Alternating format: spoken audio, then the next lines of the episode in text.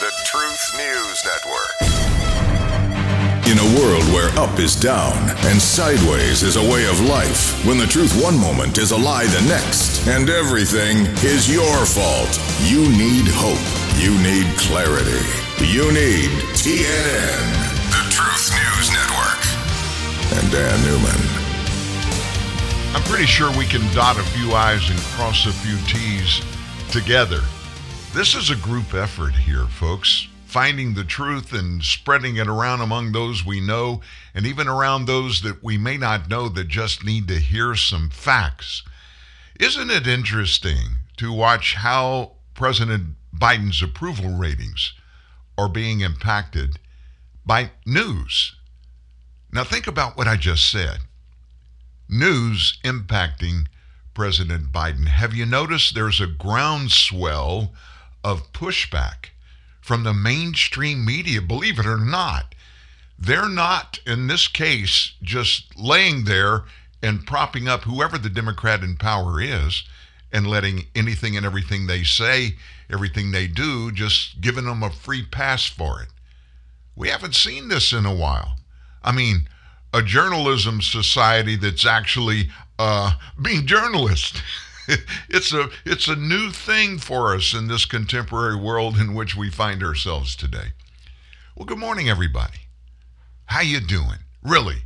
I mean, really, sincerely, how are you? Are you weathering this storm? And it is a storm. Don't want to minimize the fact that we're in the midst of a storm, life changing storm and we get a storm shower after storm shower, it seems like almost every day. But you know what's interesting? Here's one reason why I today applaud my fellow Americans. It seems like because of the pandemic, because of the lockdowns, because of the pending mandates of all kinds, masks and vaccinations, because of the uproar that we watched looked on in horror happening in the withdrawal out of Afghanistan. And we see now every day the lies from people on the left side of the aisle and the far, far left. And they're being exposed. We're actually seeing and hearing and listening to the lies. And more and more Americans are saying, hmm, maybe I missed something. You know why I think it uh, Americans, more Americans are awakening to all this? It's because those of us that are on the side of, hey, let's just get everything out in the open and make some good decisions, we're praying about it. We've been praying for the circumstances. And I think God's got this.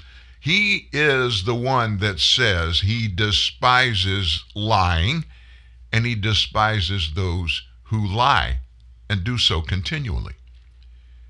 Maybe Maybe, like my mom and dad used to tell me all the time, what you do, even if we don't know about it and find out about it, what you do that's bad, it'll catch up with you, Dan. It'll catch up with you. Maybe Joe, maybe the Democrats, maybe everybody in politics, not just a Democrat, but anybody in politics that has built a life or built a career based principally upon lies, maybe, just maybe, it's catching up with them maybe more of that's being exposed. Let's hope so. Do you know how close we are to a weekend?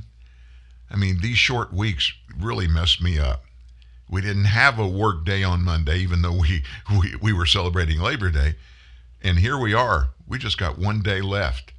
Big weekend around the nation. Football's back, and it begins, guess when? Tonight. Tonight, NFL Network has the opening regular season game of the 2021 season. The Dallas Cowboys and Tampa Bay, the Buccaneers, Tom Brady. It's going to be an interesting, interesting ball game. It's going to be an interesting season this year because as much change as we watched because of COVID 19 last season, there's still a bunch of it out there. And with all the uproar continuing, uncertainty, all kinds of stuff being intimated to be truthful, thrown out into the society and everybody's questioning everybody and questioning everything. It's going to be uncertain. It's going to be interesting to watch how these NFL teams handle the crowd stuff at these ball games. You know, the social distancing and mandatory mask thing. You know, there are so many conundrums that come out of this. We were told at the very beginning, oh, pretty safe to go anywhere and be outside because our bodies need vitamin D, and we get vitamin D in the best form from the sunshine from being out in it. No mask requirement. You know, don't just get all hugly up. You know, kind of disperse and stay a little bit apart, but it's no big deal. But inside's where COVID dominates our lives. And then all of a sudden, the last six months, well, you better rethink this outside stuff. You better just stay away from everybody. Wouldn't it be nice for just a little while to have a 100% free atmosphere to where we can just do the things that we want to do, that we're comfortable, that we're okay doing them. You know, maybe putting some trust in us to be adults, to be humans that are mature and educated and concerned about our lives and those around us. That'd be nice. Golly, we haven't had that in about, what, 18 months? Maybe we can get a breath of that fresh air sometime this fall. I'm praying for it. So, what is on the calendar, the agenda today at TNN Live? We have so many things to discuss. President Biden's going to make a big speech today and it's about COVID 19. Now, what the White House did was a little bit unusual. When uh, this was put on the schedule, that his schedule is public, anybody can grab it, at least know what's on the schedule. Obviously, there are things that happen, meetings, etc., phone calls. Uh, that aren't on the schedule, we don't see those. But on the most part, the regular stuff we see. So when this went on the calendar, Jen Psaki, felt that it was important enough for her as the press secretary to reach out and give everybody kind of a, a look see of what's going to happen. So here's how CBS this morning talked about President Biden's um, little briefing of the American people regarding COVID. And I think it's going to happen after lunch. Here's CBS this morning. Another big development today President Biden is expected to announce a new federal strategy to fight the pandemic. Nancy Cordes is at the White House for us once again with more on what to expect. Nancy, good morning. Good morning, Tony. The White House is calling this a robust plan to combat rising COVID cases, but we'll have to wait until later today to see whether it includes any major new policies like the one under consideration in Los Angeles. Here are the broad goals behind the White House plan six focus areas, including increasing testing, requiring masks, keeping schools safely open, protecting the fragile economic recovery, improving care, and getting shots in the arms of the unvaccinated vaccinated. Now, this recent surge of cases, the White House concedes, could endanger the economic recovery, especially now that some of the protections the president supported have expired, like increased unemployment benefits and that eviction moratorium. A source familiar with the strategy tells CBS News that the president will provide an update on booster shots today. We'll also hear from him on vaccine mandates, though we still believe that a federal vaccine mandate is very unlikely. Nate? Let's hope this next strategy is our best strategy and we all collectively adopt it. Nancy, thank you. Let's hope our next strategy is one that we can all adopt.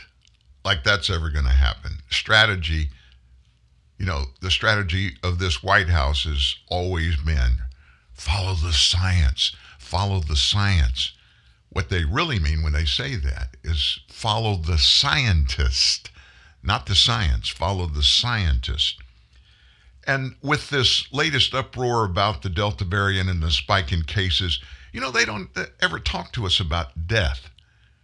They talk to us about case confirmation positives. In other words, cases. And they don't talk about the fact that our own federal government, CDC, is canceling the use of um, the PRC testing that we were told from the very beginning you got to rely on it. It's the it's the bomb, it's the truth. The accuracy is unquestionable when we found out it is questionable. results from those tests have been questionable. And the questioning comes from the fact that almost half, in many cases, almost half of the results that are positive are false positives. Now, they didn't make a big major announcement of that. The CDC just on their website put something out, I guess about three or four weeks ago, saying uh, at the end of this year, we're going to move to some different types of tests. And the reason we are is we can no longer rely on the efficacy of the PRC test. But yet we're still using those tests. And the numbers they're giving us regarding positive cases are based on those test results. So, again, confusion from our government, from the scientists. And they say it's the science, but it's not. It's from the scientists. Do you know we found out they can manipulate the test themselves and regarding cycles, and I'm not exactly sure what the cycles mean and what they represent, but the number of cycles in each test, when they have more cycles, apparently you're going to get more positive results. But when they're dialed back and the cycles are lower, you get more accurate test results. So, easy question. Apparently, not an easy answer, but an easy question is why don't we just make the cycles included in every test exactly the same? That way, we would get consistency in test results. Maybe what I just said means that I'm a scientist and maybe that's a scientific thing we ought to look into. I don't know. But all of the, not all of, but most of the panic that we're in again in this pandemic is based upon what? Not numbers of deaths of Americans, but based on the number of positive COVID cases. So the other day we exhaustively went through and we gave you a month by month from the very beginning of this COVID 19 thing back more than a year ago we gave you the monthly numbers of deaths in the United States. I'm not going to go all the way back through it. But uh, remember this Delta variant thing they've been preaching to us about and how horrible it is, and everybody got to go back to masking and social distancing and not going out in public and all those kinds of things. And of course, mask mandates. They said this began to spike in the month of May, that it just took off. Well, I would think our government would be looking at the total package before they scare us to death, predicting death for all of us. And the total package would include one little bitty thing they're not talking about at all the numbers of death. The numbers of deaths that happen at COVID 19's hands. Folks, we spiked. Now, this is according to the CDC we spiked in January of this year with 104,265 deaths. The month before, there were 98,000. Well, January, it went over the century line. Then in February, it dropped 46,931. In March, it dropped 22,693. In April, it dropped 18,312. In May, it dropped again, 14,366. In June, the June number cut in half from May to 7,010. And in July, folks, 1,208. Does it sound to you like we may be having more of those PRC test positive issues because those case numbers are zooming. But the death number is not going up proportionately. In fact, it's not going up at all. There's something going on. Just make sure you wrap your brain around the fact when they start throwing out this information and they say it is factual, always confirm somewhere. There are sources. I want to tell you something you may not have believed until I say this, but our government doesn't know everything about everything. And when they tell us a lot of things are factual, they're not factual. in most cases, they're either just someone's quote unquote opinion. And I'm not saying they're going to lie to us, but I would say they're, in many cases, opinion or just ball faced lies. Can I say that like that? Well, I already did. And we're finding out every day, more and more and more, our government's being untruthful to us in many cases. So we're going to come back. Wait a minute, I can't say that. We're going to circle back in a little bit. Got a few more COVID things we want to talk about. But let's talk about Afghanistan. It's going to be an issue bigger than it is right now, bigger than it has been, folks, in a lot of different ways. Let me just start as we head into the weekend where we're going to look back 20 years ago to the anniversary of the attack on the Twin Towers in New York City, the death of 2,900 plus Americans. Initiated, believed to be initiated by Al Qaeda. And if you remember when we went into Afghanistan, it wasn't to go in there and blow up and get rid of every radical Islamist that was there, the Taliban. It was to stop the nation of Afghanistan continuing to be a hotbed of the establishment of Al Qaeda, where Al Qaeda was initiating these terrorist attacks all around the world. And it was to make sure that didn't happen for the most part, we were successful in doing that in Afghanistan. But then this stupid thing that this administration did, I can't see. I'm always looking for a, a, a good part of everything that happens. I want to give everybody a benefit of the doubt.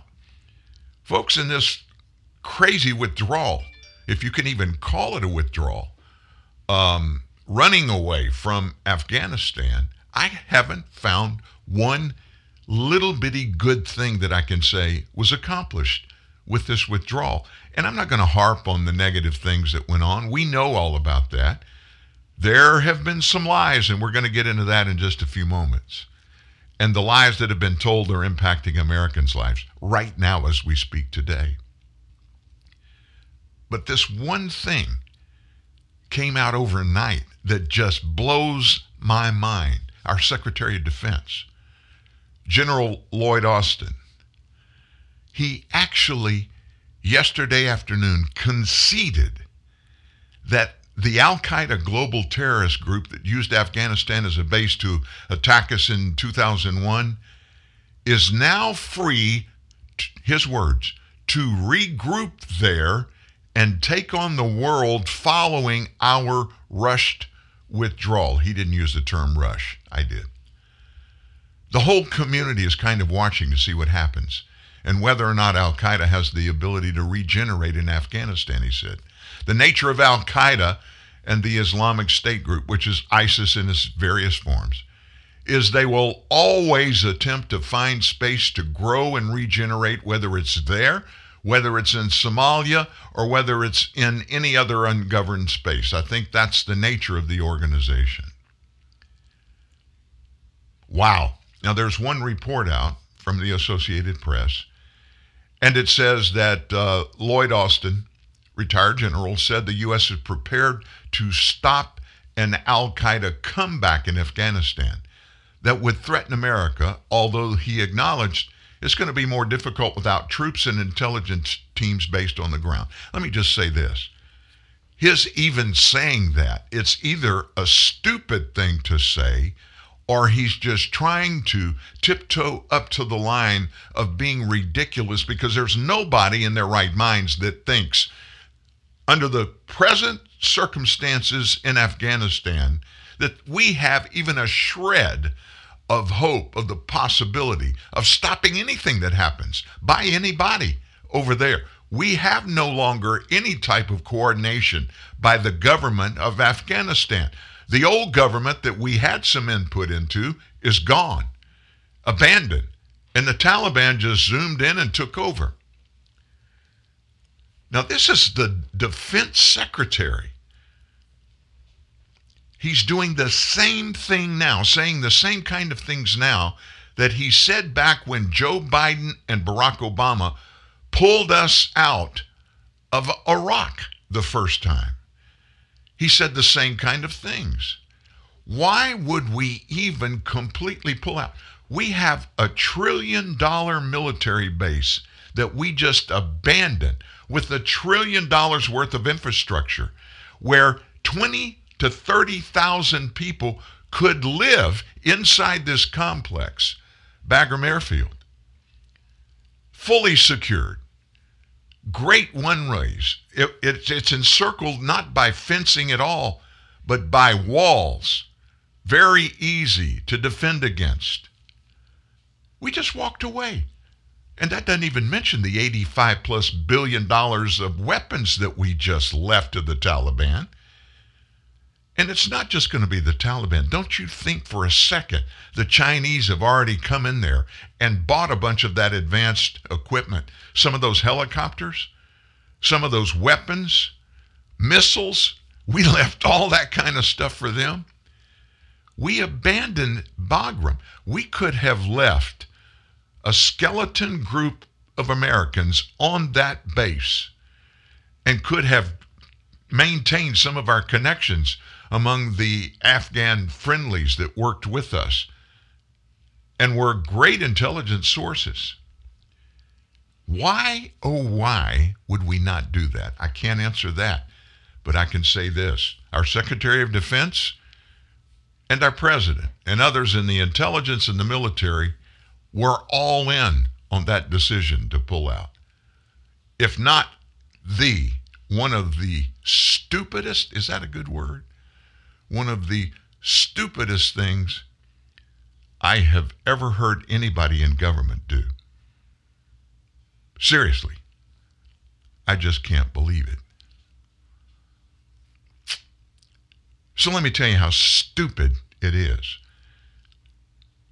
I'm going to let you listen to Jake Sullivan, our national security advisor, Antony Blinken, our Secretary of State, Admiral Kirby, the spokesperson for the Pentagon.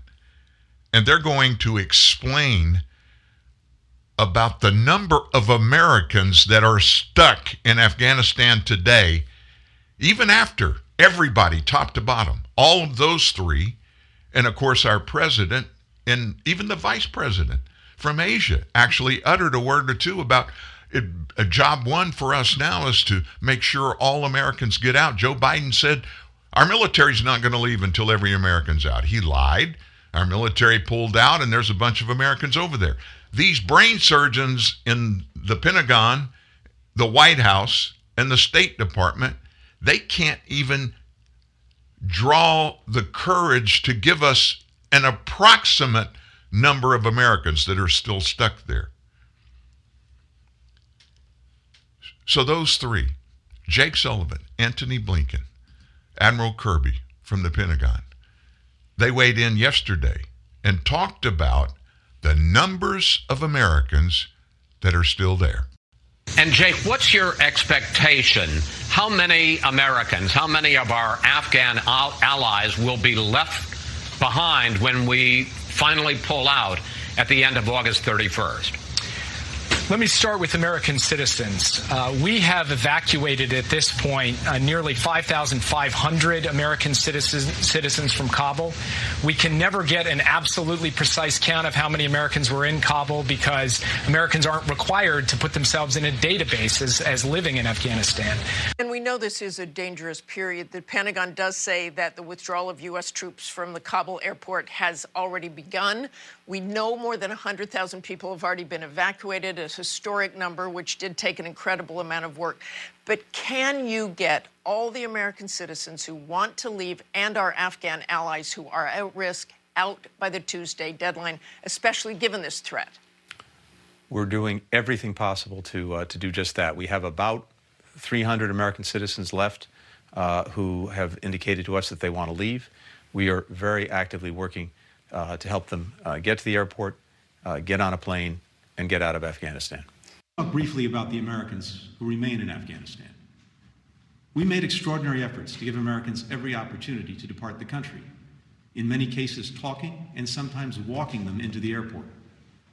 Of those who self identified as Americans in Afghanistan who are considering leaving the country, we've thus far received confirmation that about 6,000 have been evacuated or otherwise departed.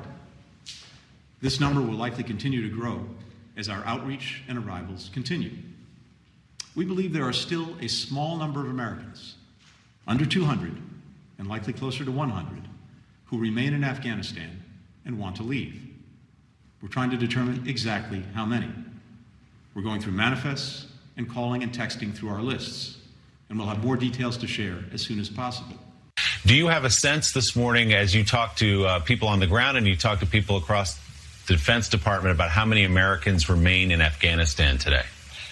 I don't think there's an exact figure, Willie. Uh, we believe we got the vast, vast majority of American citizens out, something to the tune of 6,000 of them.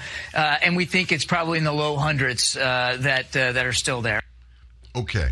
There you heard the brain surgeons on and on and on about, well, we, we don't we don't have the number. There's no way for us to know the number. I've reported this before. I'll say it again in brief. You can go to the Secretary, of the State Department website, and or even just do a search, an internet search, and in your search, write this or type this into your computer. The process of gaining legal access by an American to the nation of Afghanistan. And it'll give you the step by step of exactly what has to happen. Real quickly, what you have to do is you have to download and fill out a visa application from our State Department. That application requires all kinds of stuff about you name, address, telephone number, social security number, email address, all of those things. Then you have to tell them where you're going to go to and why in Afghanistan, if you're going to be staying there, moving there, or whatever, even an address and local telephone number when you get over there. If they approve that, they will then notify you that it's approved by the State Department. They send it to the Afghani consulate or embassy. And their State Department then has to go through the process of approving it. So think about what we're de- dealing with now about where these Americans are over there. It's on their visa application. Our government, our government, requires to know where everybody is going when they get there. And you have to provide in your initial visa application a copy of your round trip airline ticket. Or if you're not coming back, the ticket going over there and certain confirmation of where you're going to be and what you're going to be doing. So, all of this continual nonsense we're hearing, we have no way of knowing where everybody is because they're not required to tell us. That's BS, folks. They know exactly how many Americans are there. So, what's this all about? I don't know. And then, of course, we couldn't do this without letting the brain surgeon of the White House press corps tell us and confirm what we know about these Americans. Jen Psaki. Uh, I would say that this is now on track, Peter, to be the largest airlift in U.S. history. Uh, so, and that is uh, bringing American citizens out. It is bringing our Afghan partners out. It is bringing allies out. Uh, so, no, I would not say that is uh, anything but a success. Anything but a success. Removing 100 plus, 200 plus, we don't even know the exact number. 200,000, let's say, round number. 90, 95% assume that to be an accurate number of how many of those are not Americans, but are Afghanistanis. And then we don't know, they haven't given us a number. We do know that approximately it was estimated 500 of the ones that we got out and went to interim locations before coming here and other final destinations. 500 of them turned up on terrorist watch lists. Think about that for a second. We left Americans behind, American citizens. We had access to message, call, reach out to all those American citizens that were in Afghanistan. And they want to deal around the corner, almost said a four letter word, uh, about our Americans, but they're gladly opening the doors of those jets, those military jets and the private jets that you and I are paying for to uh, put Afghanis on there. We have no idea who most of them are. They tell us SVI visa holders. We find out that the first 2,000 that went to Wisconsin to that military base, that we were told every one of them was one of those FB, SVI visa holders. Not one of the 2,000 were. Those are the people that helped us. They worked with us while we were there. Those 2,000 people, they weren't numbered among those people that worked with us while they were there. And then we find out that on that base, we haven't vetted those people. We don't even know who they are. They can give us assumed names. There's no database in Afghanistan for our State Department to go to to get a background check on anybody. It's the same way at almost every terrorist country on the planet.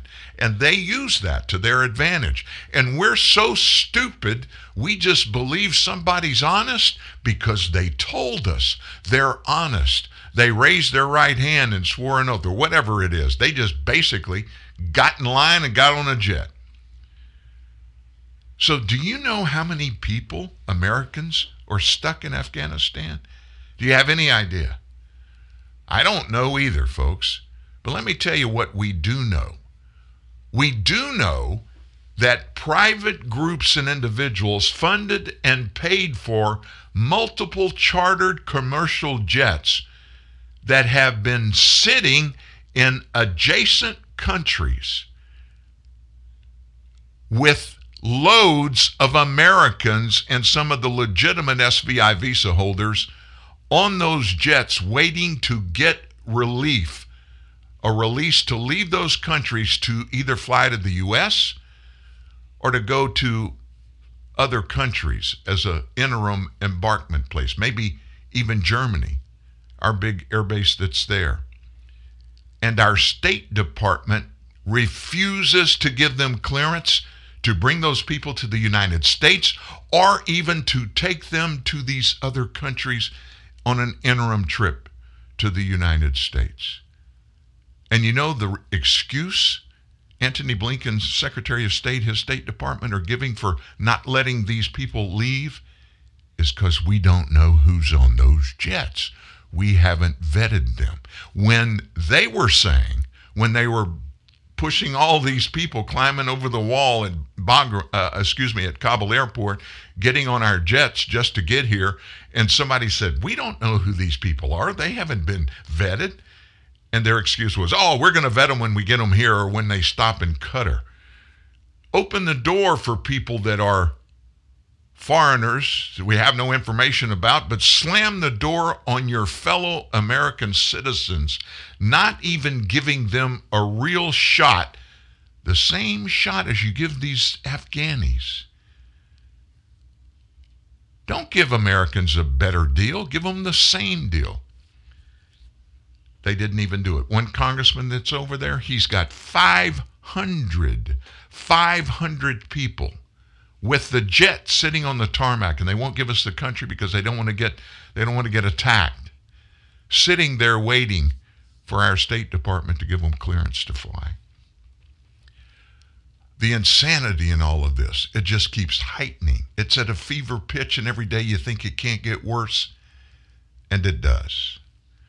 We even have more afghanistan news. Back with that in a moment the world tells you to wait, that waiting is polite, and good things will just come. But if I waited to be invited in, I never would have stood out. If I waited for change to happen, I never would have made a difference. So make the first move. Don't wait to be told your place. Take it. Don't wait for people to find you. Find them in work, in love, in life. And most of all, don't wait to be given power. Because here's what they won't tell you. We already have it.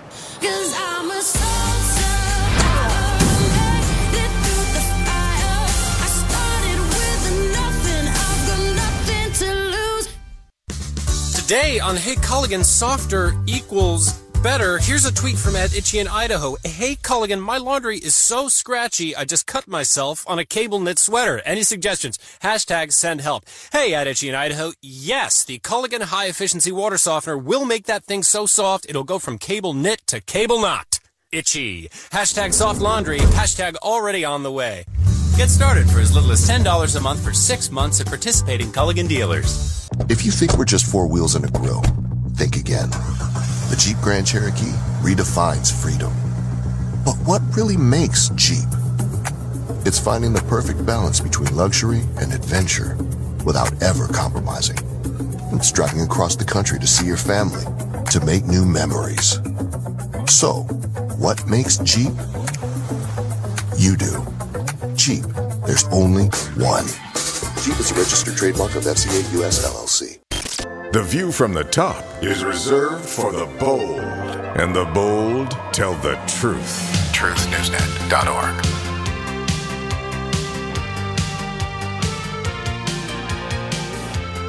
More news, more information about the craziness that's not over in Afghanistan. I don't think it's going to end anytime soon. I think we'll be dealing with stuff and people in Afghanistan for many years to come. Do you realize the Taliban has put the basic structure of their new government? They took over the nation.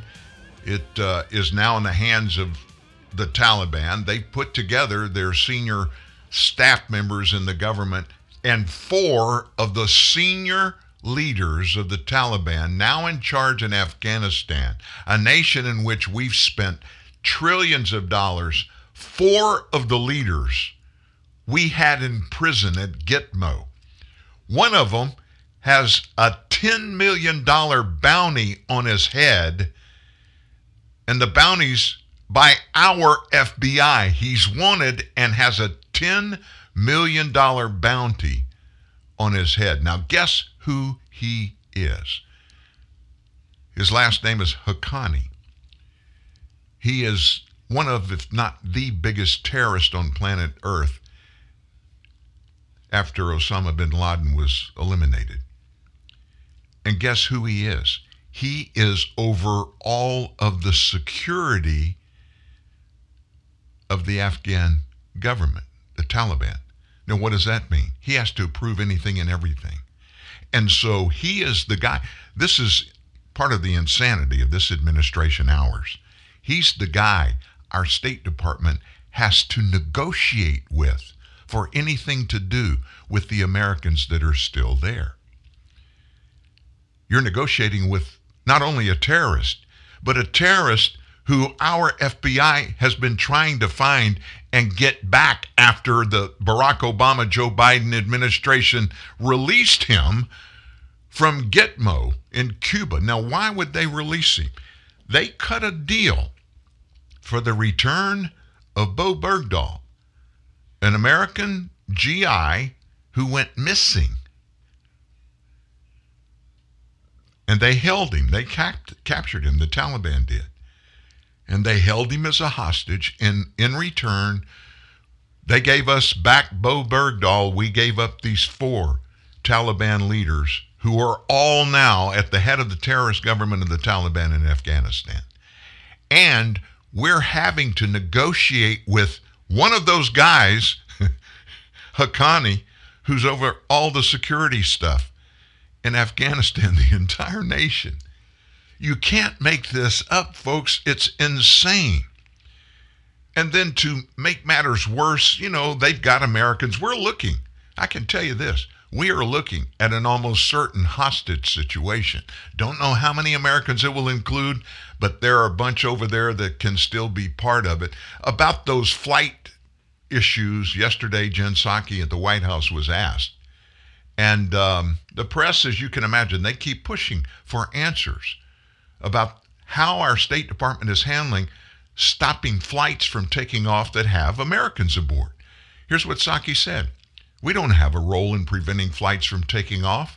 We're not on the ground, so that is not something that the U.S. government is doing. At the same time, some of these planes and some of the issues include where are they going to land?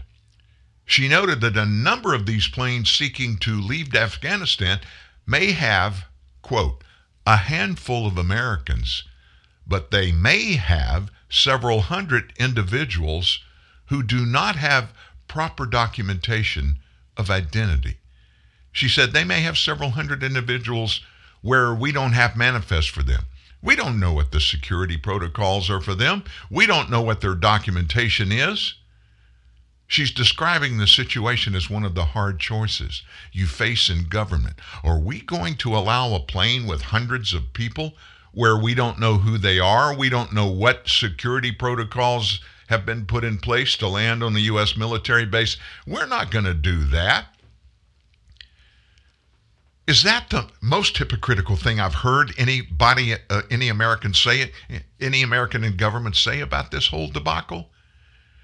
Folks, we did exactly that when we allowed 200,000 people, most of, we had no clue who they were. They had no documentation. And many of them are already here in the United States unvetted. Yeah, there were some interim, interim flights, went to places like Doha and Qatar, and we found when they got there the Qatar government helped us do some background investigations, and we found some and were able to stop them from moving on to permanent points of uh, of uh, where they were going to go. Some of those were coming to the United States. Thankfully, they're not here. But how many more slipped through the cracks? She's now saying that's what what we did with no kind of precautions to speak of. We can't do that again for these American citizens, even though we know these planes have American citizens on them because we don't know. There, there are some good people on there, but there may be some other people that we don't know, so we can't let them. And she's right. We're not over there. We're not on the ground anymore. She was intimating that we have no say so in one of these planes flying, leaving. That's not true. You can't get clearance to leave, especially internationally, unless the place where you're going gives approval. we can tell whoever in the country where these planes are parked. Some may be in rural Afghanistan. I don't think so. Uh, adjacent countries is more likely. But we can reach out to them and tell them, hey, we're going to accept this plane full of people. Just like we have all these other planes full of people we didn't know who were on them. and meanwhile, it comes out that the Taliban are blocking uh, 143 American citizens from leaving Afghanistan, fomenting a hostage crisis. This isn't about what the number we're getting from our experts in the administration. Maybe 200, but I think it's probably closer to 100. The Taliban tell us a number 143 in one case. 143 American citizens are being blocked by the Taliban, Haqqani, the security guy, the one we let out of prison. U.S. lawmakers and veterans trying to assist in the evacuation of these 143. And even on top of that, many Afghan allies are getting increasingly frustrated with the lack of action by this administration. Though the State Department Secretary Antony Blinken admits the Taliban are blocking Americans from getting out of the country, the Biden administration is also insisting the Taliban's efforts to block flights from leaving the country is not a hostage crisis. That the militant group controlling Afghanistan, they just want the proper documents from those seeking to leave. so, the Taliban is doing a better job about needing documentation from flyers than we do.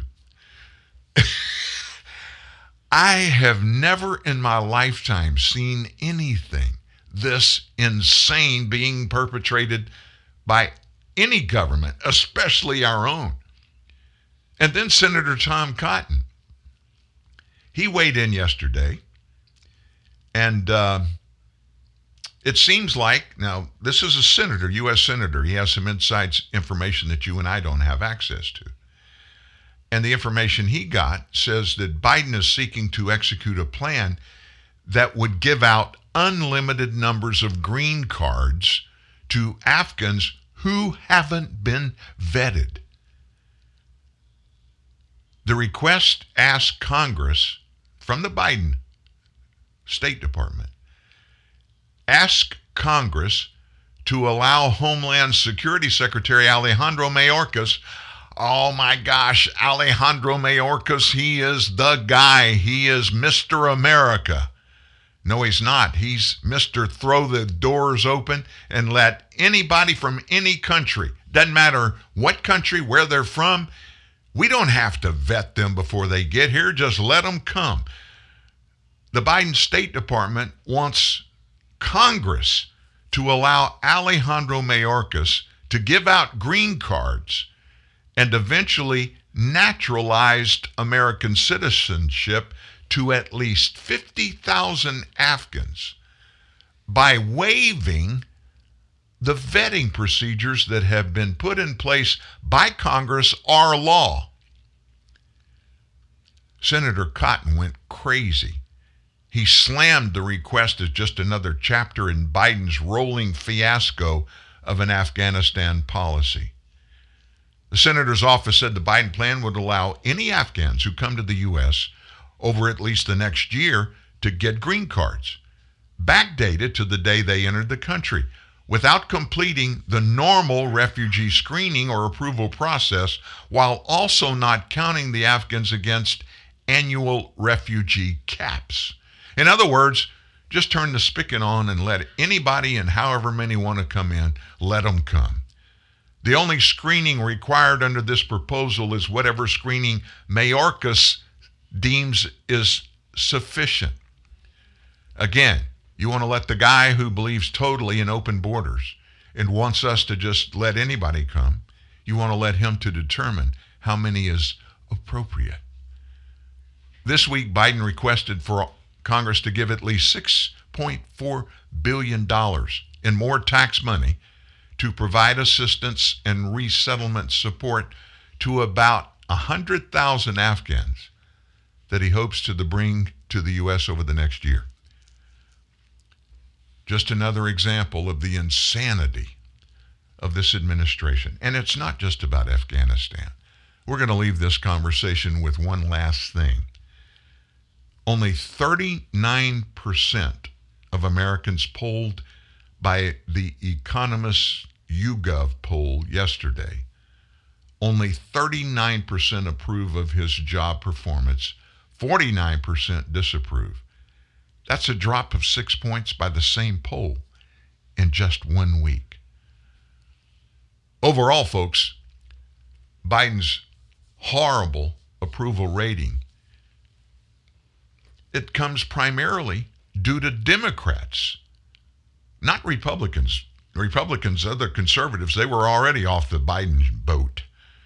The Democrats now are jumping ship.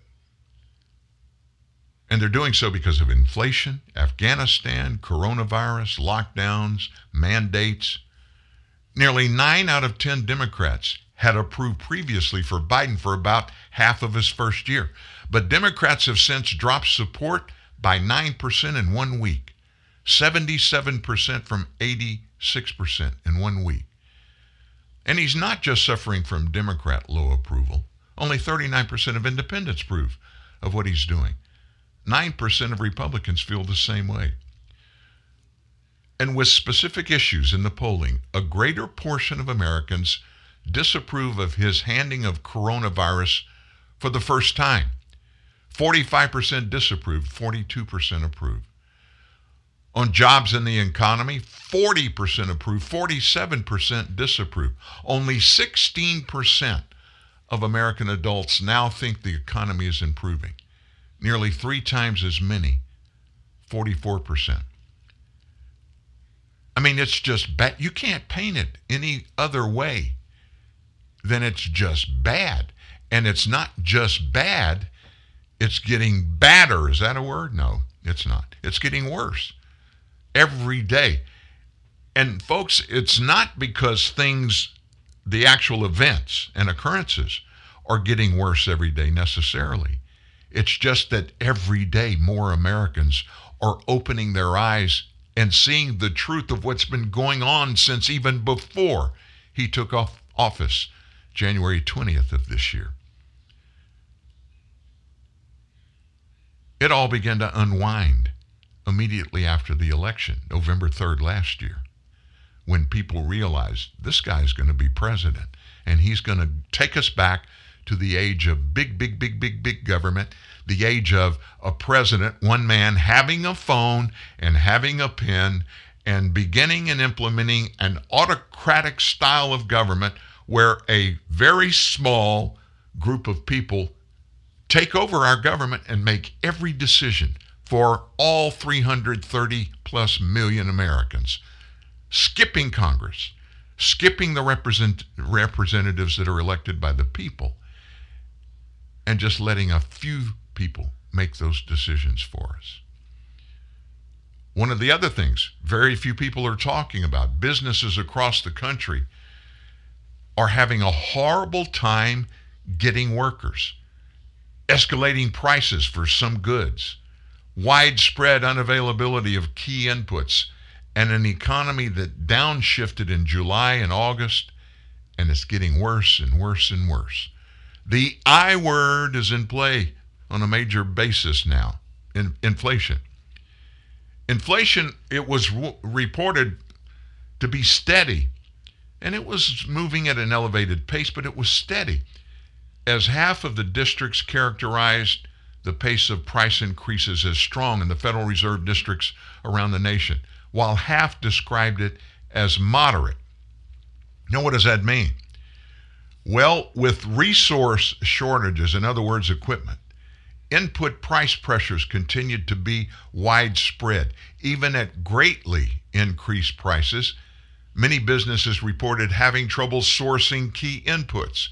Some districts reported that businesses are finding it easier to pass along more cost increases through higher prices. That's called inflation. Let me give you an example. I've got a close friend we have coffee almost every morning, at least five days a week, just a short 40, 45 minute period or early, early in the morning. And uh, he operates a local regional um, company uh, that has outlets all across principally the southeast and the Gulf South. But they're in the uh, construction business, and what they do is they are granite and stone providers. Now, they typically don't sell directly to the consumers, but they sell to companies like when you go, you're going to build a house or remodel your house, and you want to change your, your countertops, you want to change your bathroom fixtures, all those kinds of things, and you need granite or marble or whatever else. Um, the people that are actually doing the remodeling or building your house will maybe take you to this company's showroom to pick out the stone that you want to put in your house. It's a really neat thing.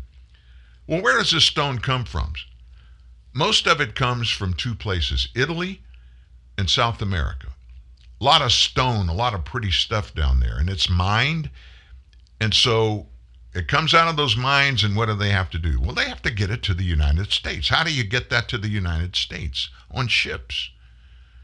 So, what's happened in the Biden administration that has made this thing just really get crazy? Same thing regarding lumber availability and other supplies, building supplies, tools. Same problem that hampers you from being able to get a fully loaded car. You want a new car? The ones that have all the modern, newfangled things, electronics, and all that kind of stuff, they'll almost drive the car for you. You don't have to do anything.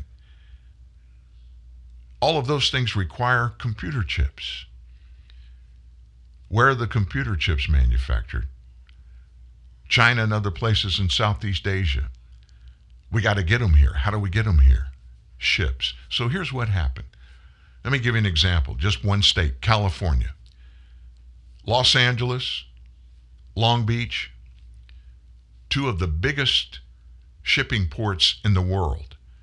And everything coming from Asia, Southeast Asia, that's the obvious place for them to come.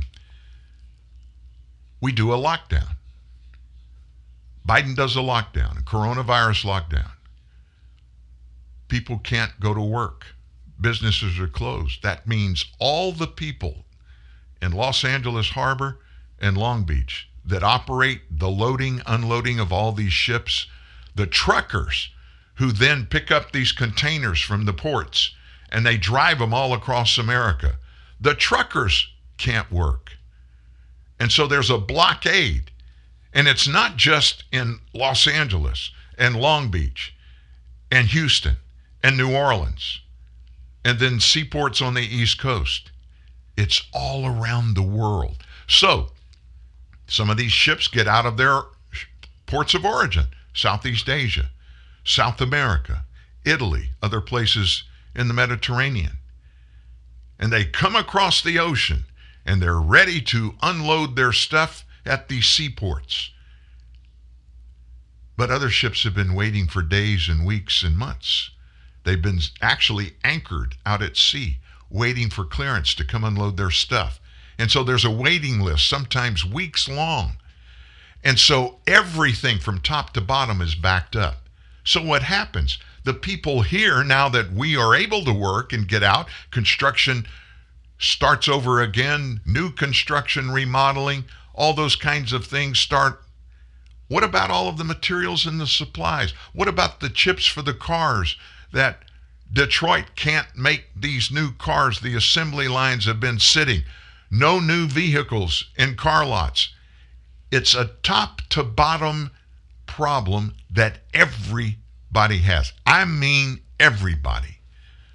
So, what happens in the interim? Supply and demand. Prices for stuff that these companies of all kinds have, they've got to charge more for them. Why do they have to charge more? Well, they've only got what they had before this lockdown all started. That's all they have on the shelves. When that's gone, they can't replace them. And when they replace them, they're having to pay more because the shipping cost are much higher. These ships that have been sitting out in the Gulf of Mexico and the Pacific Ocean, the Atlantic Ocean, waiting to get clearance to come unload their products, the trucking companies that have trucks that can't be used they're just sitting out there. The company's expenses continue to happen. It's a top to bottom problem, folks, and it's driving inflation through the roof. The Biden administration is hiding from us all exactly how serious, how deep it is, what we can expect in the way of timing for it to stop. My good friend, the one that I have coffee with, his company can't get any stone. They can't get any stone. And to make matters worse, the headquarters of the company is in New Orleans. Hurricane Ida shut it down, electrical shortages, they're still closed.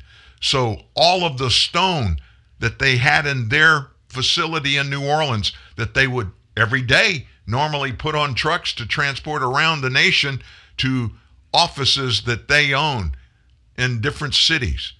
They can't do it. So the people that work for them at these different cities, they have nothing to sell. This is, a problem that didn't have to happen. It's a self made problem by stupid decisions, stupid choices made by this president and those in the administration. It's COVID. It's COVID. It's COVID. Then it's Afghanistan. Then it's other pieces of our economy and they're raising taxes. It's the perfect storm, folks. The perfect storm. And the guy who's driving the boat, Joe Biden, doesn't have a clue. Not just political, not just lifestyle, but always relevant. Real truth, real news. TNN, the Truth News Network. Northern Tool and Equipment. My girlfriend has given me a pet name. I'm afraid to ask. Snuggle Muffin. No, it isn't. And she uses it in public. Okay, so give your girlfriend a pet name she'll hate, like uh, Thunder Chunky. I couldn't do that. I see. Too harsh for Snuggle Muffin. Okay. Drown her out with a 200 mile per hour cordless leaf blower. Got it. Here she comes. Hey, Snuggle Muffin. What are you doing, Snuggle? Snuggle. Snuggle. I am so out of here. Wait. Come back, Thunder Chunky. There's no problem a little horsepower can't solve. Northern Tool and Equipment. Hello. Hello, sir. I hear you having problems putting together your new kitchen unit. Oh yeah, uh, the instructions say. The what now? The instruction manual. It makes absolute. Stop reading that. Well, what would you suggest I use? I suggest you use the fact you're a man. Guys who got pride never relied on no guide, sucker. I'll give you some step-by-step instructions. Buy Snickers, remove wrapper, bite chocolate, and get some nuts. Go to getsomenuts.tv for more Snickers man coaching.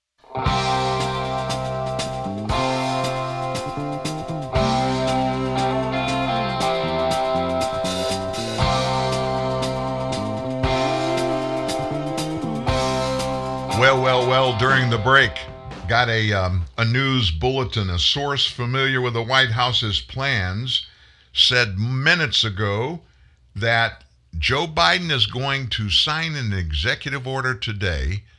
There you go. Got a cell phone, got a pen. We're going to govern the nation without the people's house and the U.S. Senate. We're going to do it from the White House. And guess what this executive order is going to be? It's a mandate. Every federal employee, every federal employee, now who does that mean? Who does that entail? There are millions of federal employees. They get their checks from the federal government. That includes everybody in the military. This executive order is going to mandate that every federal employee is vaccinated. And it doesn't stop there. Every vendor for the federal government, everybody that sells anything or does any work of any kind anywhere for the federal government has to be vaccinated. Think that through, folks. Think that through. If this is actually implemented and it stands, our United States and everything in it from top to bottom is going to go into a mass crazy environment that nobody's going to know how to function within. The executive order, this bulletin said, builds on Biden's announcement in July to strengthen safety requirements for unvaccinated federal workers. The order will, quote, take those actions a step further and require all federal executive branch workers to be vaccinated. Did you know right now today there is no vaccine mandate for anybody that works in the White House? Did you know that? Now, why would that be the case when they have been preaching that everybody's supposed to get one and that it's okay for employers to require vaccinations among their employees? And they don't even have a mask mandate, uh, excuse me, a, a vax mandate in the White House.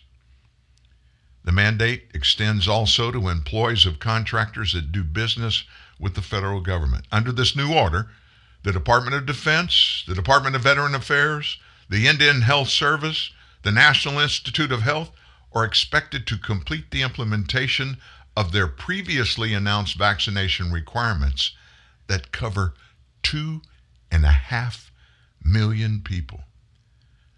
The Veterans Affair in July became the first agency in the government to announce it's going to require patient facing employees to be vaccinated against COVID.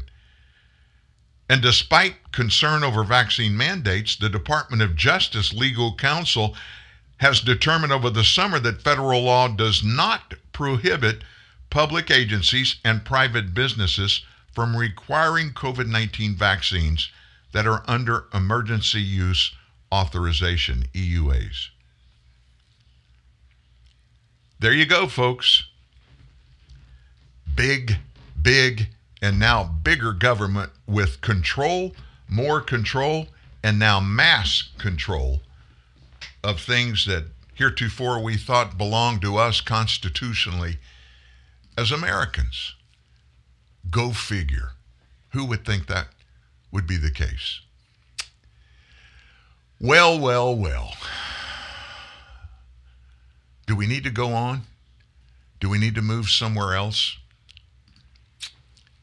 We got to make it happen, folks. We've got to deal with what's on our plate as we see it today and not worry about what it's going to look like tomorrow and down the road. If you're a Christian, Your promise is whatever you need for today, you've got it. God's on the hook for that. But there's no promise of even having a tomorrow. We don't know. Uh, early this morning, I uh, I went online and started scamming, uh, scanning every once in a while. Um, I'll look back to the obituaries in our region because being here so many years, we know a lot of people in different different types of lives, doing different things, owning and working in different ways, things and people we just interface with occasionally. One of my best friends, I didn't even know he passed away a couple of weeks ago. We just never know what's going to happen and when it's going to happen. We have no promise of tomorrow, but we do have a promise for today, which means live today to the fullest, whatever that looks like to you. That's what we've all got to do, and not just continuously worry and fret over things that we have no control. You can do it. In the break, James Posey, one of our listeners, good friend, we were talking about uh, all of the things that we can't get as a nation now to keep keep the wheels turning 24/7 like they always have. And he made a point that's a really good point. Um, the cartels, the drug lords, and then here in the United States, the uh, uh, whatever you want to call them, syndicates, whoever is doing illegal drug distribution nationwide, they don't have any problem getting as much fentanyl as they need to sell cocaine, crack, you name it. They can get that. Their business is thriving. and our government's not stopping any of that. But boy, we're going to stop COVID 19 dead in its tracks, aren't we?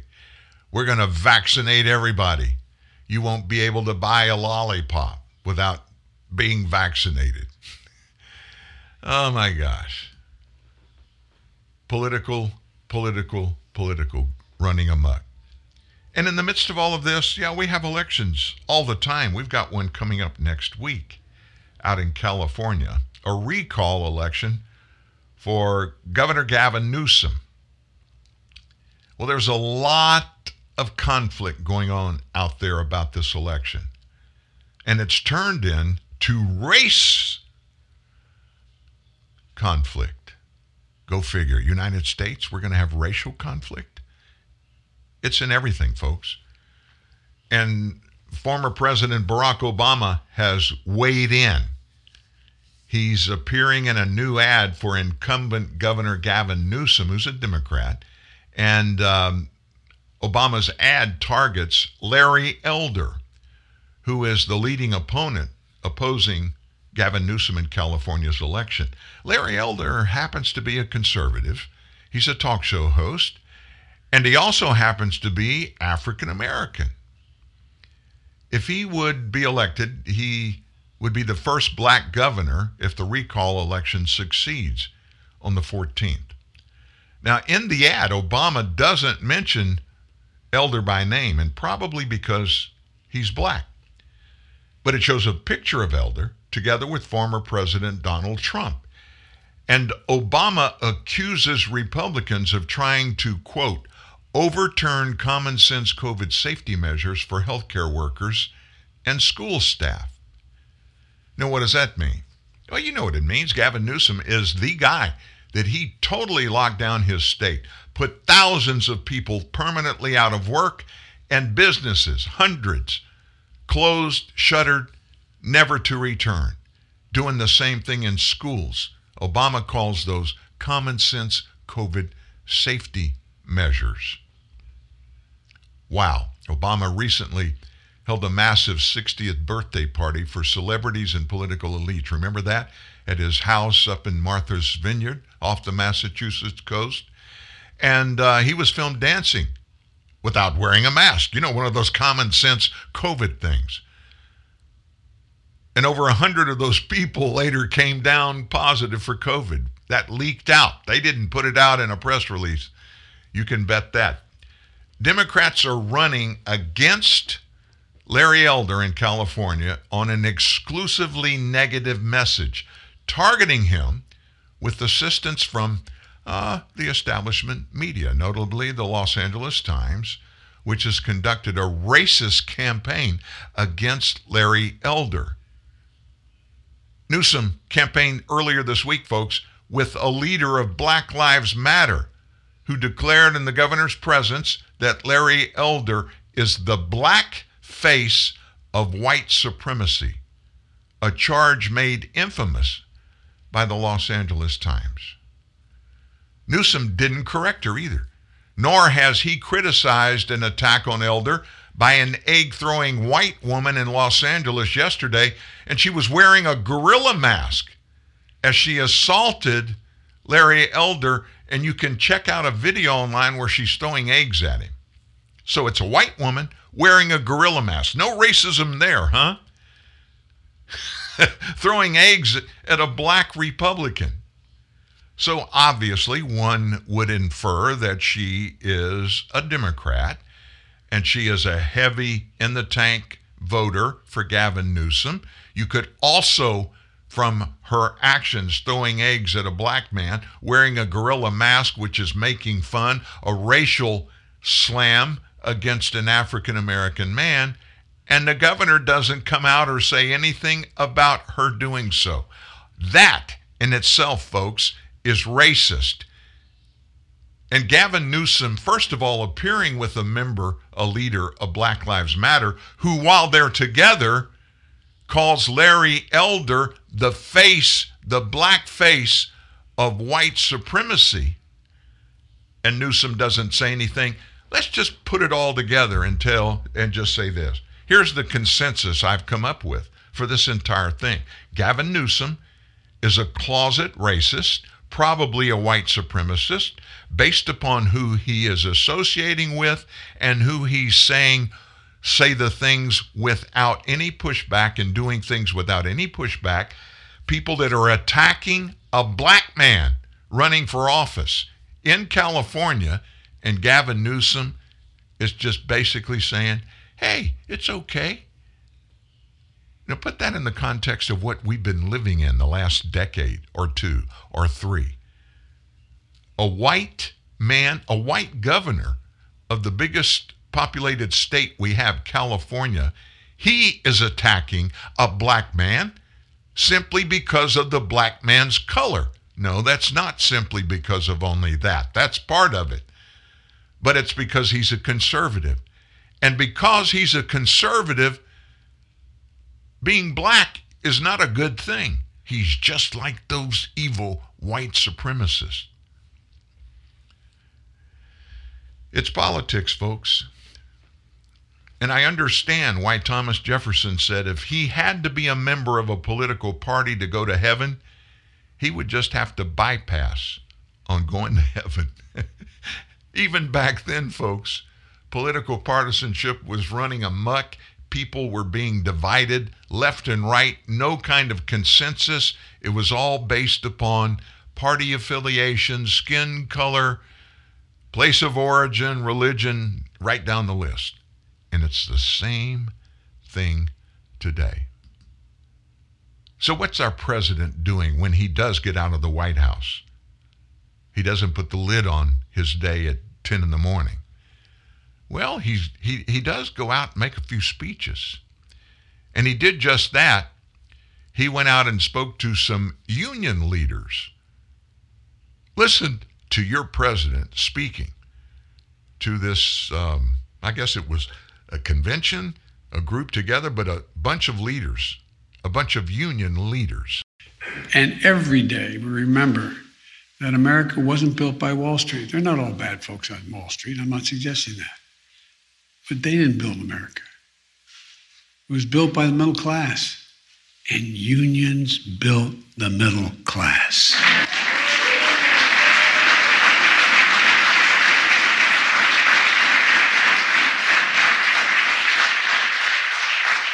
victories for all of us.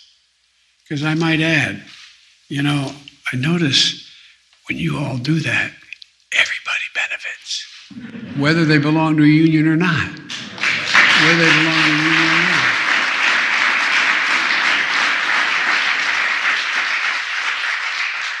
Everybody's mad at me because now, guess what? Employers are competing to attract workers, having to raise pay. It is a tax cut for ordinary folks. That's what it is. There is so much hypocrisy in what he just stated there and so much disinformation. But of course, he's speaking to people. Every one of these union management people, the leaders in these unions, you know how they work? Why they do what they do? Of course, unions were created back in the early parts of the last century where American workers were literally I mean, every day being put in the most egregious of working conditions, working in many cases for slave labor wages, long hours, no benefits. It was really necessary that unions be formed at the time to take care of those people. But as American society changed and got more civil, businesses began to realize the resources that they needed to create the products, the goods and services that they were selling and the services they were giving relied on people. They had to take care of those people. And so leaders in business began to self take advantage and self discipline themselves in their countries to take care of their workers. So all of a sudden, at some point in the 20th century, labor union leaders begin to say, you know what? We're getting close to where they don't need us anymore. So, what do we have to do? We have to create an, atmosphere, an environment in which we can say, hey, look, we're doing this for you. You've got to you've got to pay higher dues. We're going out there and fighting the wars for you. We're getting better pay, better working conditions. We're getting you more money. We're going after these evil co- corporations that are taking advantage of workers. And they sold that over and over and over again. And then it even morphed a little bit more into politics. They began to tell all of these workers, hey, look, this is unfair. And the only way we can get it changed is going to the lawmakers and enticing them to change the laws regarding everything to do with labor to the workers' benefits. But to do that, you've got to pay us more. We've got to go hire lobbyists. We've got to do campaign contributions. All of this at the expense of those workers that I got to I got to admit folks you do too that members of labor unions in most cases are really doing well, doing a lot better than the average American.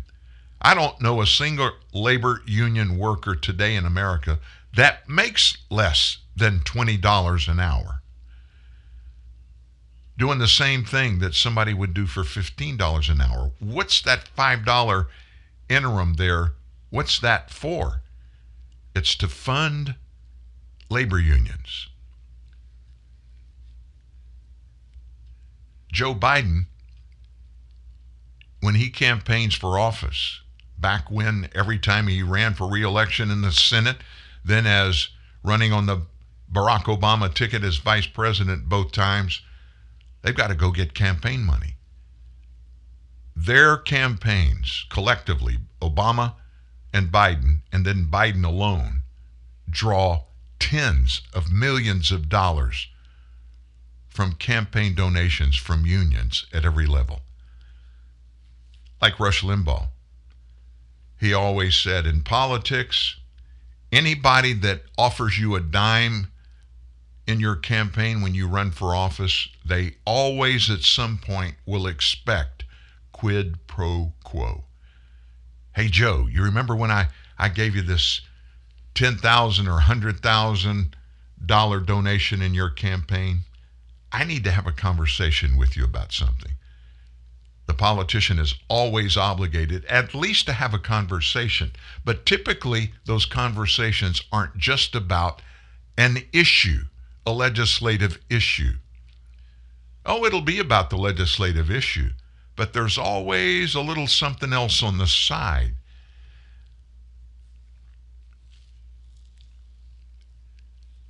Joe is in the pockets still in the pockets of union leaders. And you heard what he said there. How do you make a legitimization of a labor union and what they do? Remember, he's not talking to a bunch of workers when you heard that. That was a bunch of labor union leaders. They think they are the ones that run the world, not the workers they represent, but the labor unions themselves. And there were a bunch of them sitting there, I can guarantee this, that looked up there, were watching Joe and listening to Joe, and in the back of their minds, they thought this Yeah, looky there. We've got the President of the United States in our pocket, whatever we need. Whoever we need to stop, you know, our competition. We've got him.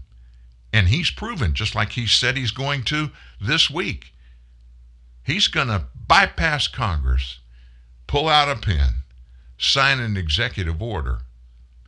He can do it by himself, and we've got him in our pockets. It's movie season. We count down your favorite movie classics, including When Harry Met the Bathroom, Close Encounters of the Third Bathroom, A River Runs Through the Bathroom. For someone suffering with sucrose intolerance, a favorite movie often ends in the bathroom. If you're experiencing chronic diarrhea, gas, stomach pain, and bloating, remember, sucrose intolerance, or CSID, can be diagnosed by your doctor with the aid of a sucrose breath test. Visit sucroseintolerance.com. What is Coca Cola? Is it an excuse to get together? Since 1886, Coca Cola has been passing on smiles from generation to generation. We've been giving kids scholarships, like the early birds and the all nighters. And you get to enjoy what matters most Coca Cola. Drink up. Lowe's knows you're a craftsman guy. You have a lot of tools. Tools for everything you've done around the house. But there's the moment you realize your new project means new tools. Yes. When tool guys need new tools, they start with Lowe's, the new home of Craftsman. Whether holding down the fort or bouncing back to school, childhood is always in session. So keep feeding us right with Sun-Maid snacks, just like when you were a kid. Remember their naturally sweet raisins? Yup, still delicious. And so are Sun-Maid's other snacks, like creamy yogurt covered raisins, sour raisin snacks that taste like sour candy with no added sugar, and Sun-Maid's new s'mores and birthday cake bites. All delicious, all made with whole fruit. Sun-Maid snacks. Separating fact from fiction. Arming you with the ammunition of liberty. The truth on TNN. TruthNewsNet.org. In the aftermath of that previous segment where we talked about labor unions and their power, not because of labor unions, but just in that same mindset, the California Senate yesterday passed a landmark bill that, if it's signed into law, the bill, listen to this, would require warehouses to disclose productivity quotas and ban any such targets that endanger the health and safety of workers. That sounds like something that is already already handled. Um, we have a, a department of the Labor Department at the U.S. level that's all into working conditions and making sure that corporations of every kind, no matter what it is, the working conditions are very, very specific about what has to be done and what cannot be done regarding the environment in which these workers work and the requirements that are put in place by these companies for these workers. This is the first of its kind legislation. I've never seen this before. It's known as AB 701. It passed in the Senate in California 26 to 11. If it's signed into law, listen to what it's going to do. Warehouse distribution centers like Amazon, um, Sam's Warehouse would be required to provide workers with quotas.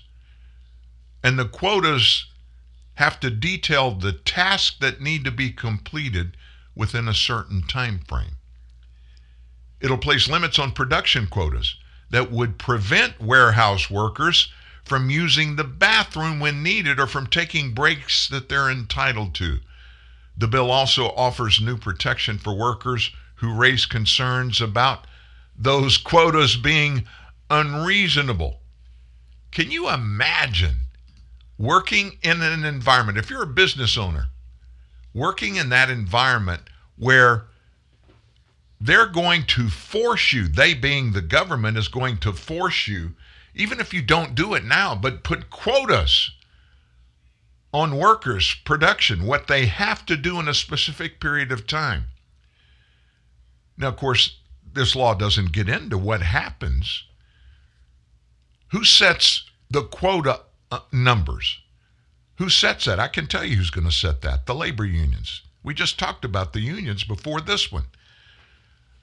So the government comes in and says, you have to make your quotas realistic. You have to disclose them in advance. Uh, you can't do anything regarding breaks for employees like bathroom breaks and others that they're entitled to. They don't talk about who entitled them and what they are entitled to. Folks, in my state, Louisiana, there are labor laws that make those requirements specific regarding breaks, employee breaks, and stuff like that. I can't imagine they don't only have that in California. But here's a scenario that I can see happening right off the top of my head if this is signed into law. These quotas are going to be argued about. And it'll it'll go through union arbitration and all those kinds of things. What the employees are going to want is for quotas to be reduced to a lower number. But they're not going to be willing to allow their pay to be dropped. If these companies are structured such that their current compensation for all employees are based on specific numbers of products being produced or services being provided during a specific time, which you know a good corporation is doing their business that way. That's the way you can make sure you can pay people and pay all your bills. And by the way, pay a little profits to your taxpayers and your owners. And so the corporations are going to want the quotas to be a little bit higher.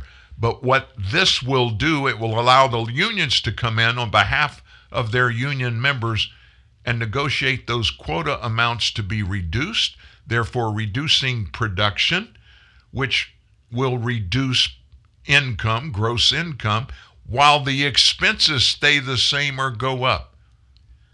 And what that means is there'll only be two ways for the production to go up. They'll have to fight the production quotas that the union's going to come in. They'll threaten strikes and all that kind of stuff, just like they always do, to get their way. If they get their way, the production's going to go down, the costs are going to stay the same. But what's this company going to have to do to stay afloat?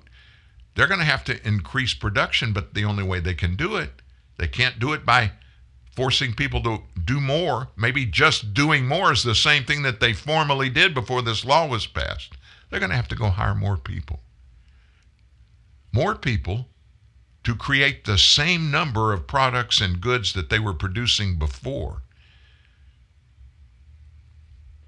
And the labor union workers that were there originally, that agreed to work for under whatever conditions they find themselves working in, they already agreed to it. They're going to be working less, getting paid the same, and they're going to be looking at all these new workers coming in. They're going to get mad about that. They're coming to try to take our job, they're trying to cut us back. Politicians do not need to get in the business world. It's a huge mistake. Politics at a certain level that has been implemented from the federal government on down for decades takes care of workers. And anytime there are any issues that come from work policies, business policies, they always go before the uh, appropriate committees. And if there needs to be legal action taken, they're always taken in federal courts. Yet California thinks the workers aren't getting their fair shake. And they need to intervene and make sure to level the playing field. Who's going to pay the price? You are. taxpayers. Anything, any product, any service that's going to be produced in these manufacturing facilities or warehouse facilities in California, they're going to cost you more. They're going to cost the companies like Amazon getting stuff produced. They're going to cost Amazon more. What's Amazon going to do? They're not going to eat a dime of it. They're going to pass it along to you.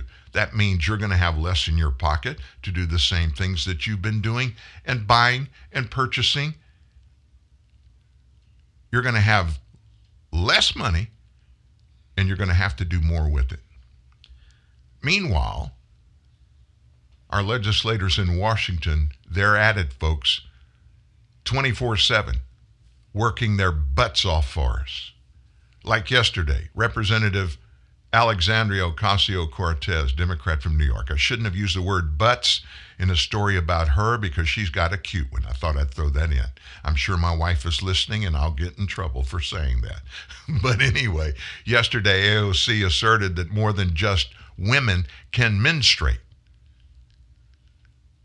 You heard that right. She said in the House of Representatives in a committee hearing more than just women can menstruate, defending her use of the term menstruating people. Not just women, she said. Trans men and non binary people can also menstruate. She's defending her use of the term. Some women also don't menstruate for many reasons, including surviving cancer that required a hysterectomy. GOP mad at this are protecting the patriarchal idea that women are most valuable as uterus holders.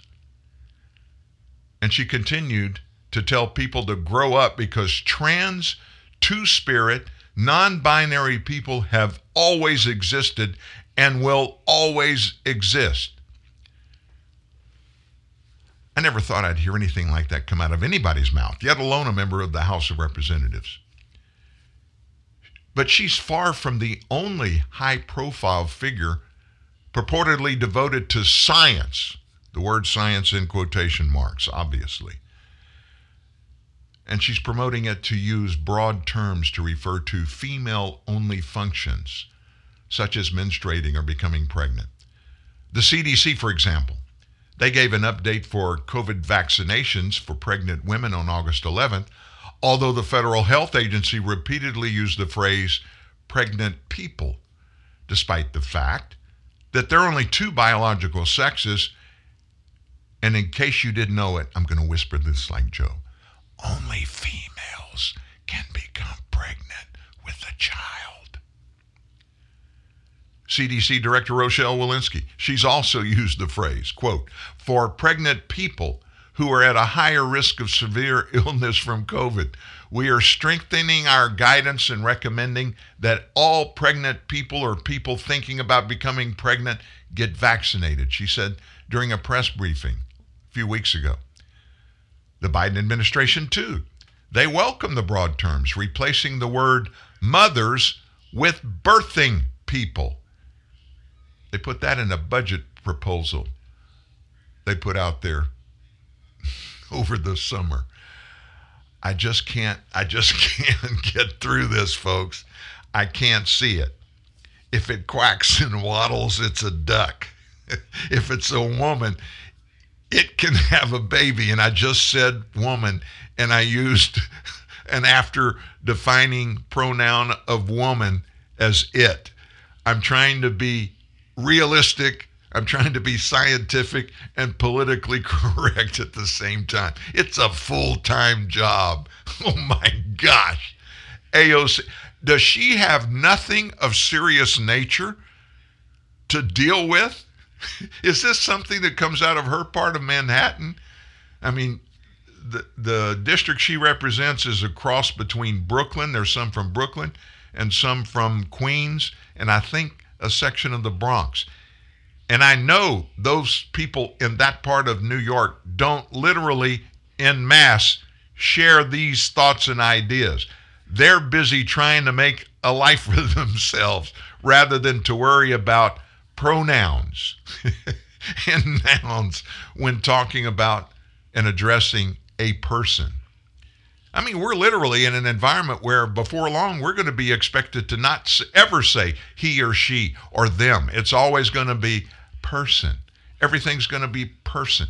You won't be able to say sister or brother or mother or father, or somebody's going to be looking down their noses at you. And ultimately, the thought and the speech cops are going to be out there. They'll be fining people that talk about someone menstruating because you can't say it's she's menstruating. It's a menstruating person. There's nothing else to think about or worry about than that. We're talking about labor unions a few moments ago. Well, labor unions have gotten in the way of education one more time. The CDC issued tighter mask guidance for this school year we're now in after one prominent teachers union pressured them to include more rigorous mask recommendations in school buildings. That's according to some newly obtained emails. Yep.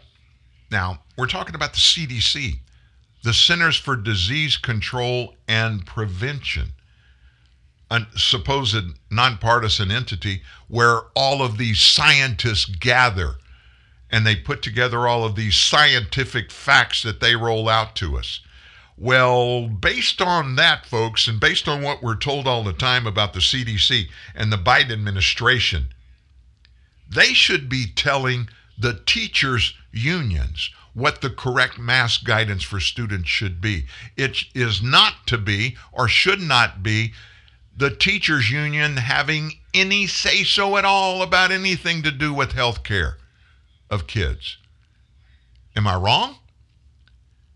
I mean, teachers' unions, I don't think there are any requirements for the leaders in the teachers' unions or any of the members to uh, to go out and get an MD, um, to go to nursing school. They're not doctors, medical doctors, they're politicians. But yet, our government, the Biden administration's CDC, is taking guidance on mask wearing for students from the teachers' unions. The emails were obtained through a FOIA request. And it's about the National Education Association, the NEA, and some White House staffers. The emails went back and forth between the NEA and White House. Now, the NEA is the largest teachers union in the U.S. They advocate for education professionals that include school teachers, support personnel, faculty members at colleges and universities. Emails include a draft statement from the NEA to the White House in which the teachers union criticizes the CDC over its current masking guidance after it announced in May that vaccinated people could stop wearing masks indoors and outside.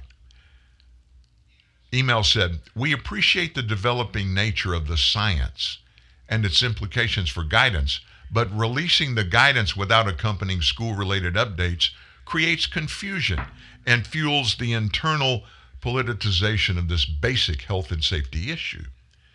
CDC has consistently said, and studies support, that mitigation measures, including to protect the most vulnerable, remain necessary in schools and institutions of higher education, particularly because no elementary or middle school students and a few high school students have been vaccinated. This will also make it hard for school boards and leaders of institutions of higher education to do the right thing by maintaining mitigation measures. We need CDC clarification right away. The union said they're prepared to issue the critical statement and call for the CDC to issue new guidance providing greater clarity over masks in schools and release more rigorous mask recommendations. One day after the CDC's guidance went live, Erika Dinkel Smith, the White House Director of Labor Engagement, said she stopped the NEA from releasing that critical statement. Hmm. So they had a discussion. And then they decided to coordinate with the White House. After that, the NEA eventually released a much more relaxed statement. And here in part is what it says.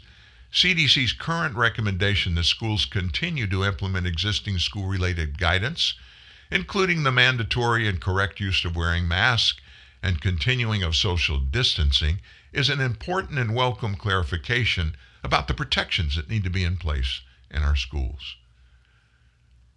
Now, now tell me I'm wrong. Tell me I don't understand something.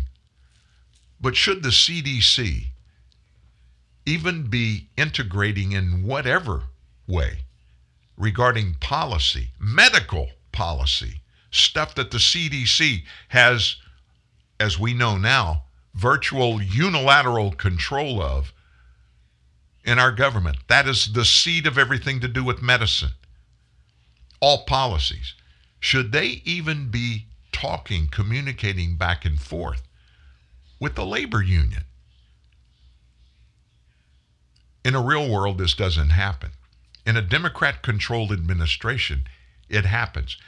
And folks, let me just leave this story by mentioning this one thing.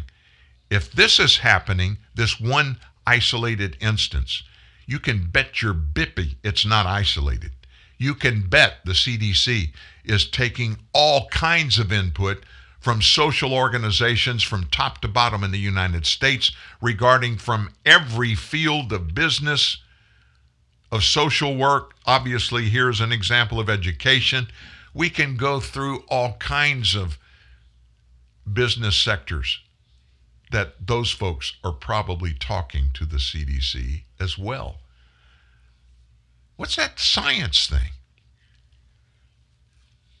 I thought we were supposed to follow the science. No, what they're saying, folks. In reality, what the CDC is saying You've got to follow what we say. And what we say, we're not going to tell you this, but what we say in part probably is going to come with some guidance from some heavyweight labor unions. Those are the ones that uh, they pay millions of dollars to our candidates running for, by the way, reelection and election in the midterms that are coming up in just a little bit more than a year from now. Follow the money. Follow the money. It all either comes directly from, or in every case, has to go by the people that have the money. Labor union across the board, they got lots of money. So everybody's pushing for more, and not everybody, but a lot of people in in politics are pushing for more and more and more mandates. And what that's doing is it's really impacting staffing at hospitals across the nation. And it's really getting bad in more than one way. A lot of people are struggling to get attention when they have a, a real need and need medical care to go to hospitals, emergency rooms. They're short staffed because hospitals can't get nurses. They're fighting to keep the ones that they have. If you don't have nurse staffing, you don't have a hospital. You don't have the ability legally to operate except based on the bed numbers, the bed counts that you can cover with your nurses. Example In the rural northeastern corner of Missouri, Scotland County Hospital has been so low on staff that it sometimes had to turn patients away in the middle of the surge in COVID cases across the nation. The national staffing crunch led to hospital CEO Dr. Randy Tobler hiring more travel nurses to fill the gaps. Now, what does that mean? Well, you can go get these per diem nurses, but they are so stinking expensive. He called the number crazy with rates at $200 an hour for these travel nurses and much higher. A little more than 60% of his staff is fully vaccinated. But even as COVID cases rise, a vaccine mandate is out of the question. If that becomes our differential advantage, we probably won't have one until we're forced to have one, he said. Maybe that's the thing that will keep nurses here. As of a week ago, 39% of U.S. hospitals announced vaccine mandates.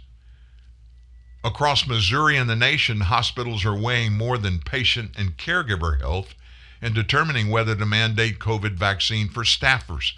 The market for healthcare workers, strained by more than a year and a half of coping with the pandemic, continues to be limited. Urban hospitals with deeper pockets for shoring up staff, they've implemented vaccine mandates, may even use them as a selling feature to recruit staffers and patients. While that's going on, their rural and regional counterparts, they're out in the cold. They're left with hard choices as case numbers surge again. Obviously, it's going to be a real challenge for these small rural hospitals to mandate a vaccine when they're already facing such significant workforce shortages. Without mandates, that could lead to a desperate cycle. Areas with fewer vaccinated residents likely have fewer vaccinated hospital workers, making them more likely to be hard hit by the Delta variant sweeping across the nation. In the short term, mandates might drive some workers away, but the surge could also squeeze the hospital workforce further as patients flood in and staffers take sick days. Rural COVID 19 mortality rates were almost 70% higher on average than urban rates for the week ending August 15th. Now, that's just one isolated week. Despite the scientific knowledge that COVID vaccinations reduce the risk of infection, hospitalization, and death, the lack of a vaccine mandate can serve as a hospital recruiting tool.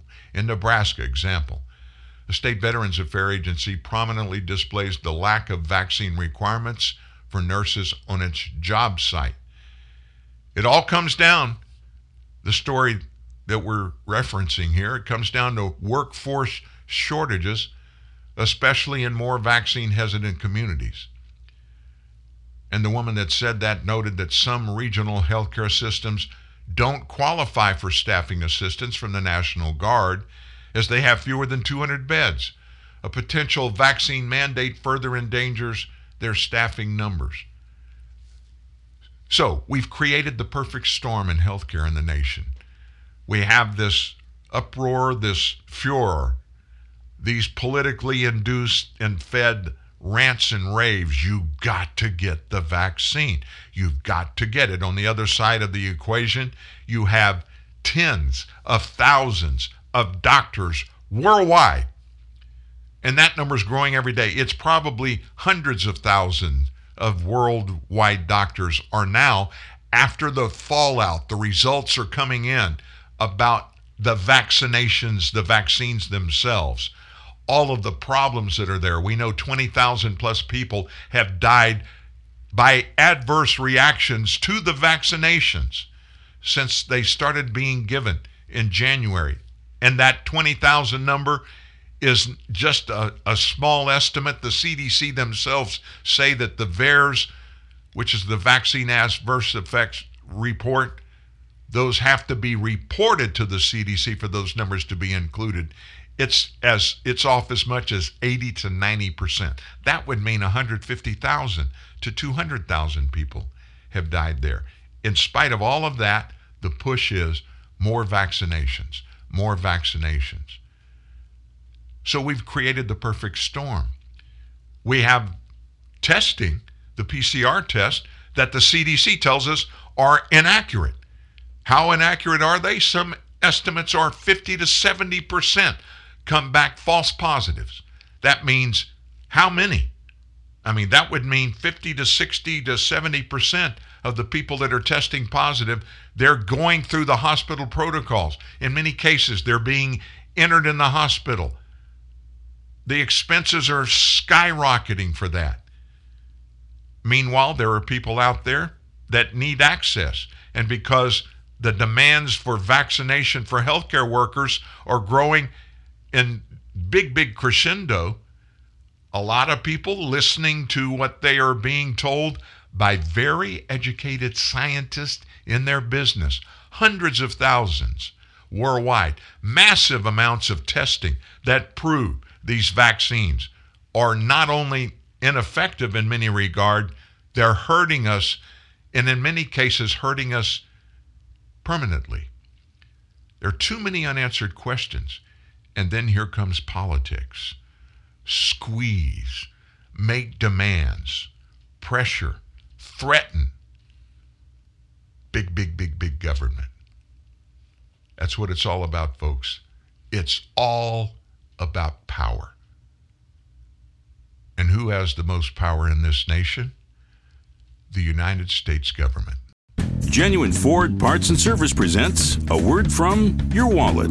Oh, ah, are we at the gas station? Oh. Yeah, I know. I'm feeling these gas prices too. I'm the wallet down here. Head to a Ford dealership. Why? Proper vehicle maintenance. A new air filter can save 19 cents a gallon. Correct tire inflation up to 6 cents a gallon. Wow, that sure adds up. Fat wallets are very in right now. Right now, Motorcraft air filter replacement is just $19.95 or less. Replacing a dirty air filter can increase fuel economy by as much as 10%. Well, done. That was easy. Maybe you should listen to your wallet more often. Well, you're typically pretty quiet. Well, I didn't want to be a pain in the. Uh, uh, uh, uh. Hurry in for the best deals we've had in years. Money saving rebates on brakes, batteries, tires, and more. See your participating Ford dealer today.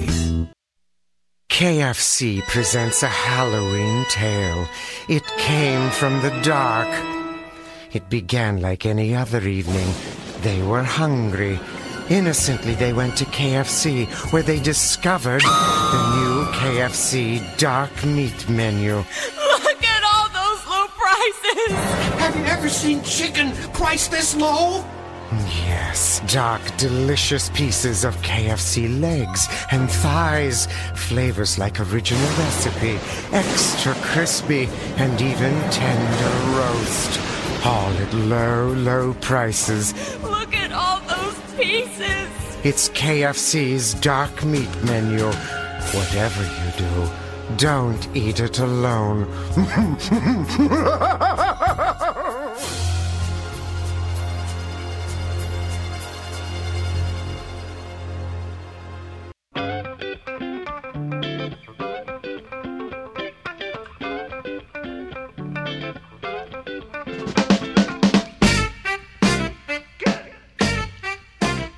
And speaking of vaccine mandates, Jimmy Kimmel, that scientist in Hollywood, you know him, Dr.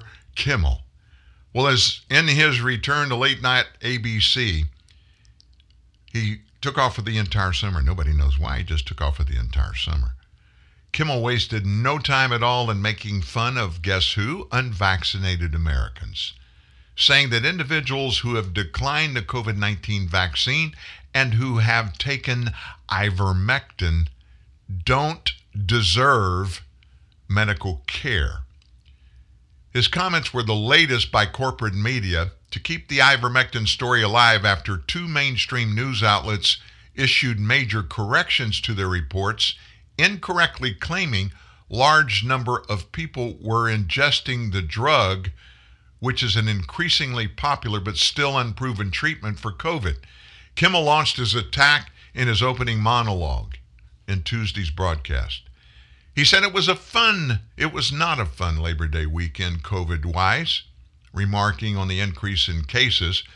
Dr. Fauci said that if hospitals get any more overcrowded, they're going to have to make some very tough choices about who gets an ICU bed. The choice doesn't seem so tough to me. Vaccinated people having a heart attack? Yep, come right on in. We'll take care of you. Unvaccinated guy who gobbled the horse goo? Rest in peace. Wheezy. Oh my gosh, a very sensitive, caring Hollywooder, a Hollywood elite. He's really got the facts straight. He is just another one. I mean, you can you can put them all out there. Everybody in Hollywood, they're uh, they're standing in line to be able to find a microphone or a TV camera to denigrate another drug. This time, ivermectin. Originally, hydroxychloroquine. Millions of people worldwide have been saved by hydroxychloroquine, and still today, people like Dr. Anthony Fauci poo-pawed. Why? Because he owned a piece of the company that created remdesivir, and he touted remdesivir, which it turned out they quit making it part of the protocol of COVID treatment. Why? Because it was killing people. Ivermectin, folks, you just heard Kimmel go after, denigrating ivermectin and people that take it. He just forgets about or doesn't care that in 2015, the creators, the two doctors who created ivermectin, won the Nobel Prize for Medicine for creating ivermectin, which, let me, let me say it like Joe Biden, it works. It helps people that have COVID 19 if used in the proper way in a doctor's care. Facts don't matter to these people. Political partisanship, the narrative of the day, elitism. They don't even think like regular Americans. And regardless of what they tell us, folks, they do not give a rip. Talking a good game is not being a player, a good player. Fitting in is not going to make somebody live or make somebody die necessarily. The truth is all that matters. And these people need to give up on this one sided crap that they keep spitting at us and demeaning us with. Conservatives, progressives, liberals, whatever you want to call. I don't know about you, but I'm a whole lot more than just a label. I'm a human. That's a wrap on the day. Enjoyed being here today. You have a great Thursday. Back tomorrow. We'll bring you all the good stuff to make your weekend begin off great. You're going to have a great weekend. But in, even between now and then, you have a wonderful Thursday. Remember, no matter what's facing you and what you're facing, I promise you, the best is yet to come. It's going to get better, folks. It's going to get better. See ya. And hair's blood has ransomed people for God. From every tribe and language, people, every nation. Where warriors are falling, there's a resurrection coming. It's your time to rise and shine. Oh, Wake injustice are being healed by the people. Oh, Yahweh is bringing us power through unity. Where warriors are falling, there's a resurrection coming. Tribe on tribe